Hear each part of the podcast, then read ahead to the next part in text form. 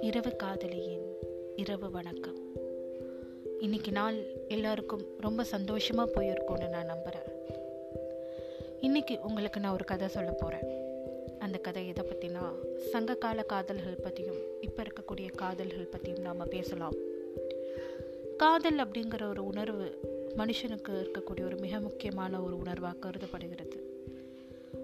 ஒரு ஆணோ பெண்ணோ காதல் வயப்படுறப்ப தான் உலகம் வந்து சகிக்கக்கூடியதாக இருக்குது உலகம் வந்து சந்தோஷமாகவும் வண்ணமயமாகவும் ஆறக்கூடியதாக இருக்குது சங்க இலக்கியங்களில் வந்து காதல் பற்றி அக இலக்கியங்கள் நிறைய பேசியிருக்கு அகநானூராக இருக்கட்டும் கலிதகையாக இருக்கட்டும் ஐங்குறுநூறாக இருக்கட்டும் இந்த மாதிரி நூல்கள் வந்து அக வாழ்க்கையை பற்றி பேசுது. அக வாழ்க்கைங்கிறது ஒரு ஆணுக்கும் பெண்ணுக்கும் உள்ளம் சார்ந்து ஏற்படக்கூடிய உணர்வுகள் அவங்களுடைய காதல் அவங்களுடைய ஊடல் அவர்களுடைய சந்தோஷம் இது எதுவுமே வெளியில் சொல்ல முடியாத ஒரு விஷயமாக தான் அந்த இலக்கியங்கள் வந்து படிக்கப்பட்டிருக்கு. காதல் தோன்றின உடனே வந்து நமக்கு வந்து அதை நமக்குள்ளேயே வச்சுக்கணும்னு தோணும். அதை வந்து நம்ம காதலிக்கிறவங்கள்ட்ட கூட சொல்கிறதுக்கு நமக்கு தயக்கமாக இருக்கும். நான் சொல்லக்கூடிய இந்த காதல் அப்படிங்கிற ஒரு விஷயம் ஒரு பத்து பதினைந்து ஆண்டுகளுக்கு முற்பட்ட ஒரு நிலை. இப்போல்லாம் வந்து காதல் ஆரம்பித்த ஒரு நிமிடத்திலே வந்து எல்லார்கிட்டேயும் வந்து அதை வந்து பகிர்ந்துக்கணும் அப்படிங்கிற ஒரு உணர்வு தான் தோன்றுது. இப்போ இருக்கக்கூடிய சமூக ஊடகங்களில் ஐ மீன் லவ் அப்படின்னு ஒரு ஸ்டேட்டஸ் போட்டுடுறது அதன் மூலமாக ஒரு காதலை வெளிப்படுத்தக்கூடிய அளவுக்கு இயல்பாக இருக்குது நாங்கள் பள்ளியில் படித்த காலத்தில் ஒரு ஆண் ஒரு பெண் மீது ஈர்ப்பு இருக்கிறப்போ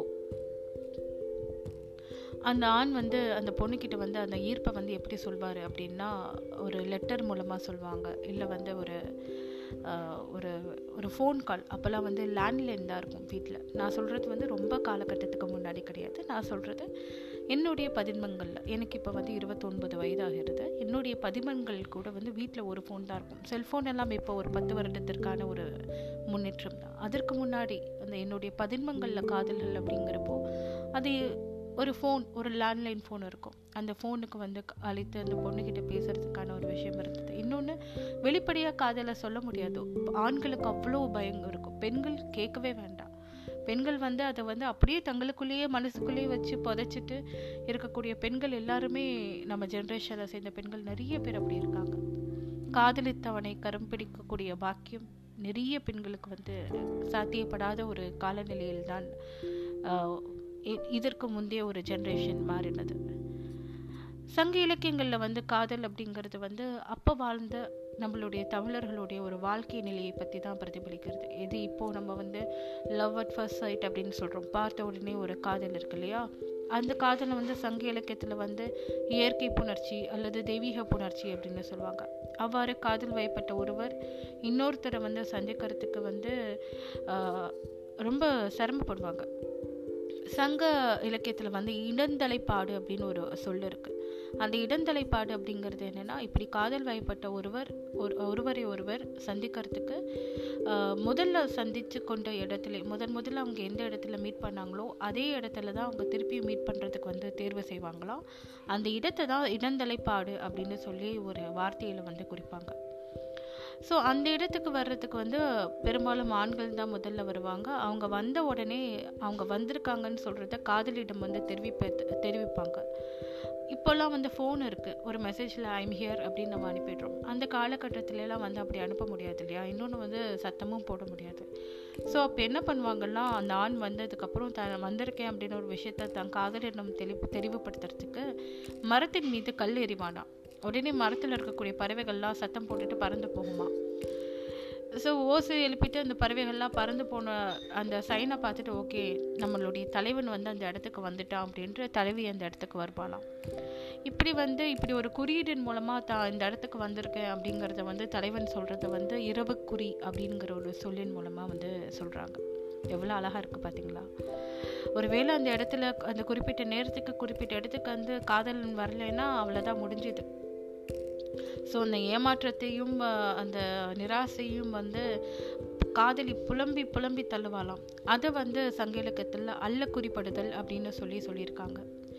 பொதுவாக காதலிப்பது எளிது. ஆனால் காதலிக்கும் விஷயத்தை இடம் பொருள் ஏவல் அறிந்து சமயம் பார்த்து பெற்றோரிடம் தெரிவிப்பதுங்கிறது ஒரு சவாலான ஒரு விஷயம். அன்னைக்கும் சரி இன்னைக்கும் சரி. இன்னைக்கு பெரும்பாலான காதல்கள் தங்களுடைய மனசை வந்து பெற்றோர்களிடம் தெரிவிப்பதற்கு வந்து ஒரு ஸ்பேஸ் இருக்குது பட் அந்த காலகட்டத்தில் இல்லை. ஸோ நேரடியாக சொல்ல முடியலன்னா பெற்றோருக்கு அபிமான ஒரு உறவினர் மூலமாக வந்து இதை வந்து சொல்லுவாங்களாம் ஒரு சித்தப்பா மூலமாகவோ இல்லை ஒரு தாய்மாமன் மூலமாகவோ இல்லை ஒரு சித்தி மூலமாகவும் வந்து அவங்க சொல்லுவாங்களாம் ஸோ நண்பர்களிடமும் இந்த தூது அனுப்புவாங்களாம். ஸோ இந்த மாதிரி வந்து அனுப்புகிறப்போ வந்து என்ன சொல்கிறாங்களா அறந்தோடு நிற்றல் அப்படின்னு சொல்லி ஒரு விஷயம். அந்த வார்த்தையில் வந்து சொல்கிறாங்க போய் என் பேரண்ட்ஸை கன்வின் பண்ணிட்டு கன்வின்ஸ் பண்ணிட்டு வா அப்படின்னு சொல்கிறது ஸோ காதல் வந்து அந்த காலகட்டத்தில் வந்து பெற் பெற்றவர்கள் ஒத்துக்கலை.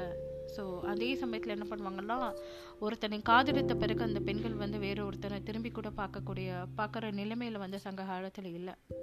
ஸோ அவங்க என்ன பண்ணுவாங்கன்னா நண்பர்கள் அல்லது அவங்களுடைய ஒரு கூட்டத்தினர் அவங்களோட வந்து கல்யாணம் பண்ணிப்பாங்களாம். அப்படி வீட்டை விட்டு வெளியேறி தான் விரும்புவனை கரம் பிடிக்கக்கூடிய அளவுக்கு தைரியமாகவும் துணிச்சலாகவும் அந்த காலகட்டத்தில் சங்க இலக்கிய பெண்கள் இருந்திருக்காங்க. இதை வந்து உடன்போக்கு அப்படின்னு சொல்லி சொல்லியிருக்காங்க. ஸோ தலைவனை பெரிய அதாவது தொழில் நிமித்தமாக வந்து தலைவனை பிரிந்த ஒரு தலைவியுடைய கூற்று வந்து ஃபுல்லாக நம்ம பார்த்துருக்கலாம். மக இலக்கியங்களில் நம்ம நிறைய படிச்சிருக்கோம். இன்றைக்கி இருக்கக்கூடிய காதல்களையும் அப்போ இருக்கக்கூடிய காதல்களையும் நான் கம்பேர் பண்ணி பார்க்குறேன். ஏன்னா சங்கேலிக்கத்தில் இருக்கிற மாதிரி நம்மளுடைய வாழ்க்கை நிலை இந்த காலகட்டத்தில் இல்லை. நம்ம வந்து பொருளாதார தேவைகள் இருக்குது நமக்கு வந்து நிறைய குழப்பங்கள் இருக்குது இன்னொன்றும் காதலனும் காதலிக்கும் இடையே கூட புரிதல் இல்லை. அவங்க எதை நோக்கி பயணிக்கிறாங்கன்னு எனக்கு தெரியல. இப்போ இருக்கக்கூடிய காதல்கள் எல்லாம் வந்து முதல் மாதம் பார்க்குறாங்க ரெண்டாவது மாதம் காதலிக்கிறாங்க அடுத்த மாதம் பிரேக்கப் பண்ணிக்கிறாங்க. அந்த மாதிரி காதலே ஒரு தற்காலிக உணர்வாக மாறிக்குது. ஒரு ஆண் ஒரு பெண்ணை வந்து திருமணம் செய்து கொள்வதற்கு முன்பு அவனுக்கு ஒரு பலவே பல்வேறு காதல்கள் இருக்குது அதே மாதிரி ஒரு பெண்ணுக்கு பல்வேறு காதல்கள் இருக்குது அப்படிங்கிறப்போ காதல் அப்படிங்கிற ஒரு விஷயத்தை பற்றின குழப்பங்கள் நம்மளுடைய சமூகத்தினிடையே வந்து நிலவிக்கிட்டு இருக்குது அப்படின்னு சொல்லி சொல்லியிருக்கு. எது காதல் அப்படின்னு தெரியாமல் வரக்கூடிய ஈர்ப்புகளுக்கெல்லாம் ஏற்படக்கூடிய ஒரு வசீகரத்திற்கெல்லாம் ஒரு ஆணை பார்த்தோன்னே ஒரு ஒரு பெண்ணை பார்த்தோன்னே ஏற்படக்கூடிய பரவசத்திற்கெல்லாம் காதல் அப்படின்னு ஒரு பேரை வச்சுருக்காங்க. காதல் அப்படிங்கிறது அது திருமணத்தில் முடியக்கூடிய ஒரு அழகான ஒரு பந்தமாக தான் நான் பார்க்கிறேன். காதலை வந்து ரொம்ப அழகான ஒரு விஷயமாக நம்ம எடுத்துக்கொண்டு போகணும்.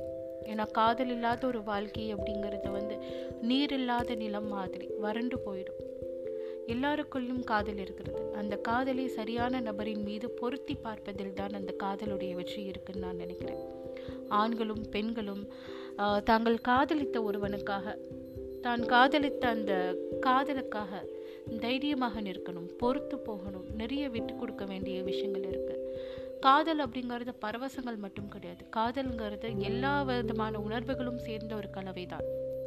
எப்படி ஒரு நாளுக்கு இரவு பகல் அப்படின்னு இரண்டு முகங்கள் இருக்கிறதோ அது மாதிரியும் காதலுக்குள் வந்து நிறைய முகங்கள் இருக்கு. சந்தோஷமான காலகட்டங்களும் இருக்கும். அதே மாதிரி சோகமான காலகட்டங்களும் இருக்கும். அந்த காலகட்டங்களில் கூட காதலை விட்டு கொடுக்காம காதலுக்காக நிற்கக்கூடிய அளவுக்கு தைரியம் இருக்கணும். காதலுக்காக இருக்கக்கூடிய அளவுக்கு பொறுமை இருக்கணும். அந்த தைரியமும் பொறுமையும் வேண்டும்னா முதல்ல உங்கள் காதலன் மீதும் காதலி மீதும் நமக்கு நம்பிக்கை இருக்க வேண்டும். நமக்கு புரிதல் இருக்க வேண்டும். அப்பனா தான் அந்த காதல் வந்து ஒரு அழகான ஒரு பந்தமாக அடுத்த ஒரு கட்டத்திற்கு அது நகரும். அது இல்லைன்னா காதல் வந்து காலப்போக்கில் மறையக்கூடிய ஒரு வந்து போகிற மேகம் மாதிரி பாசிங் கிளவுட்ஸ் அப்படின்னு நம்ம சொல்லுவோம் இல்லையா? அது மாதிரி ஒரு நிலைப்பாடு அடைஞ்சிடும். காதல் அப்படிங்கிறது ஒரு வாழ்வியல். அதை நம்ம பழக பழக அது நமக்கு மகிழ்ச்சியை தரக்கூடிய ஒரு விதமா ஒரு விஷயமா இருக்கும். இலைப்பாற ஒரு தோலும் சாய்ந்து கொள்ள ஒரு மாறும் படுத்துக்கொள்ள ஒரு மடியும் இருக்கக்கூடிய ஒரு பாக்கியம் உலகத்தில் வரக்கூடிய எத்தனை பிரச்சனைகள் இருந்தாலும் நம்ம சமாளிச்சிடலாம் அப்படின்னு ஒரு தைரியத்தை கொடுக்கும். என்னை கேட்டால் காதலித்த ஒருத்தியின் கையை தைரியமாக பிடித்து கொண்டு உலகத்தின் முன்மா முன்னால் நின்று இவள் என் காதலி இவள் என் மனைவின்னு சொல்லக்கூடிய ஒரு விஷயத்தை தான் நான் ஆண்மையாக கருதுகிறேன். அதே தான் பெண்களுக்கும். தன்னுடைய பெண்மை என்பது என்னன்னா தன்னுடைய துணை எவ்வளவு நமக்கு வந்து எவ்வளவு நம்ம மீது கோ கோபப்பட்டாலும் எவ்வளவு நம்மளை நம்மளை வந்து அவங்க வந்து நம்ம கூட சண்டை போட்டாலும் எவ்வளவு ஊழல்கள் இருந்தாலும் அடுத்த ஐந்தாவது நிமிடத்தில் நீதான் என் உலகம் நீதான் என்னோட வாழ்க்கைன்னு வந்து நிற்கிறப்போ அவங்கள அனுசரிச்சும் கொஞ்சம் விட்டு கொடுத்தும் கொஞ்சம் பொறுமையாக போகிறதுலையும் தவறு கிடையாது அப்படின்னு நான் ரொம்ப முழுமையாக நம்புகிறேன் எண்ட் ஆஃப் த டே நம்மளுடைய வழித்துணை நம்மளுடைய வாழ்க்கை துணை எல்லாமே வந்து நம்மளுடைய நம்மளுடைய துணை தான் அந்த துணையை வந்து புரிந்து கொள்வதற்கான முயற்சிகளில் ஈடுபடுவது தான் சங்க காலத்தில் இருந்து நவீன காதல் வரைக்கும். ஒரே குறிக்கோளாகவும் இருக்கிறது ஒரே மோட்சமாகவும் இருக்கிறது. காதல் நிரம்பட்டும். இரவு வணக்கம்.